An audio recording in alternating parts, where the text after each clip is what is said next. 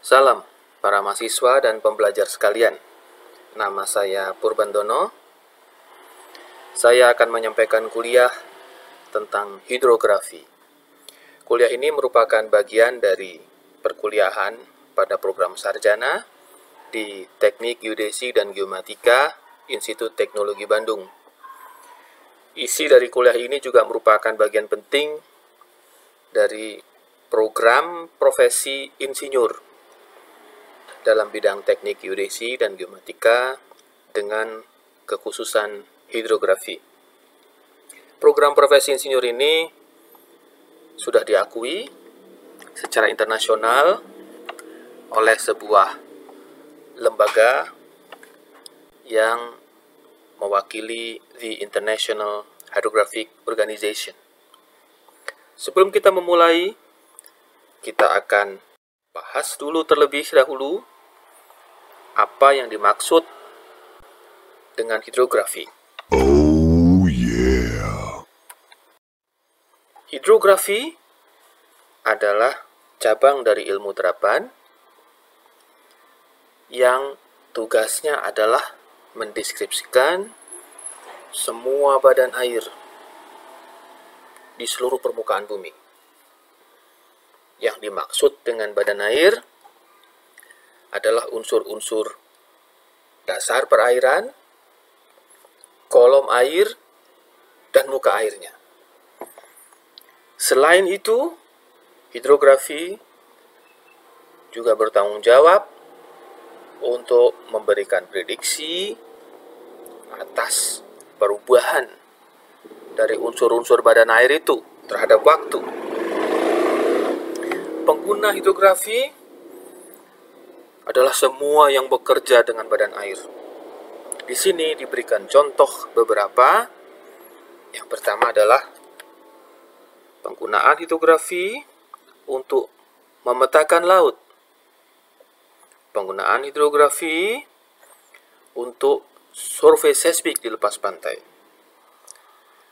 Hidrografi juga digunakan untuk mendukung konstruksi lepas pantai. Untuk kepentingan militer, hidrografi juga memberikan banyak sekali kontribusi.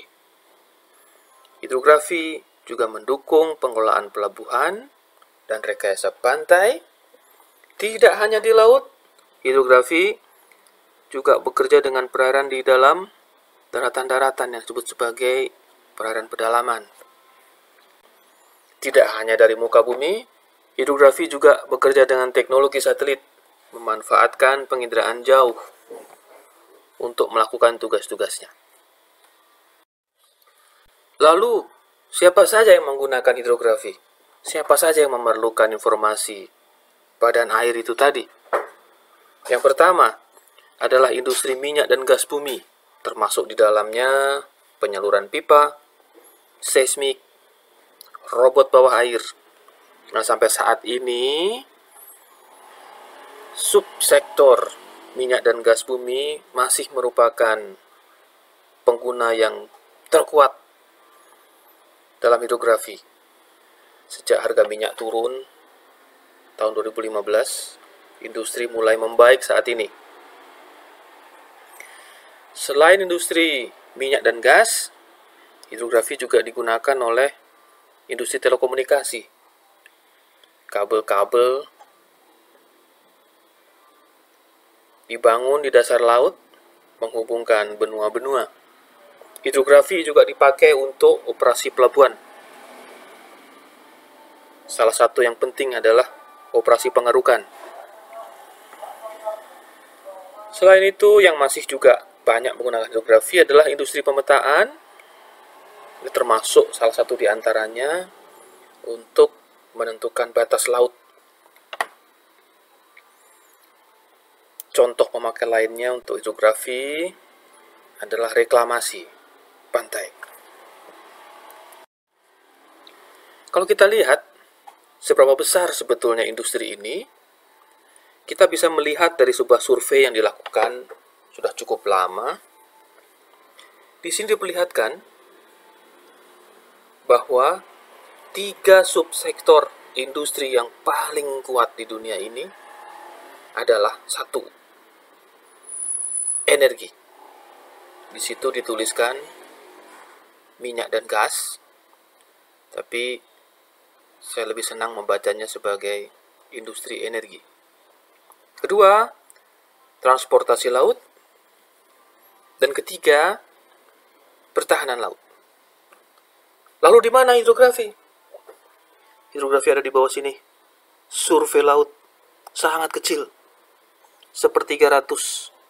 Tapi jangan lupa, survei laut adalah sektor pemantik yang membuat sektor-sektor lain bisa bekerja dalam industri maritim.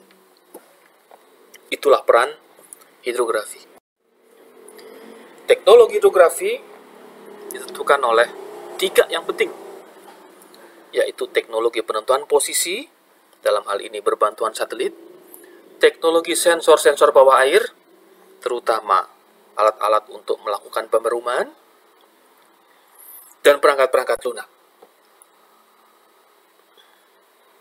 Demikian sebagai pengantar yang kita bicarakan di sini adalah apa itu hidrografi. Terima kasih telah mengikuti perkuliahan ini. Semoga memberi manfaat.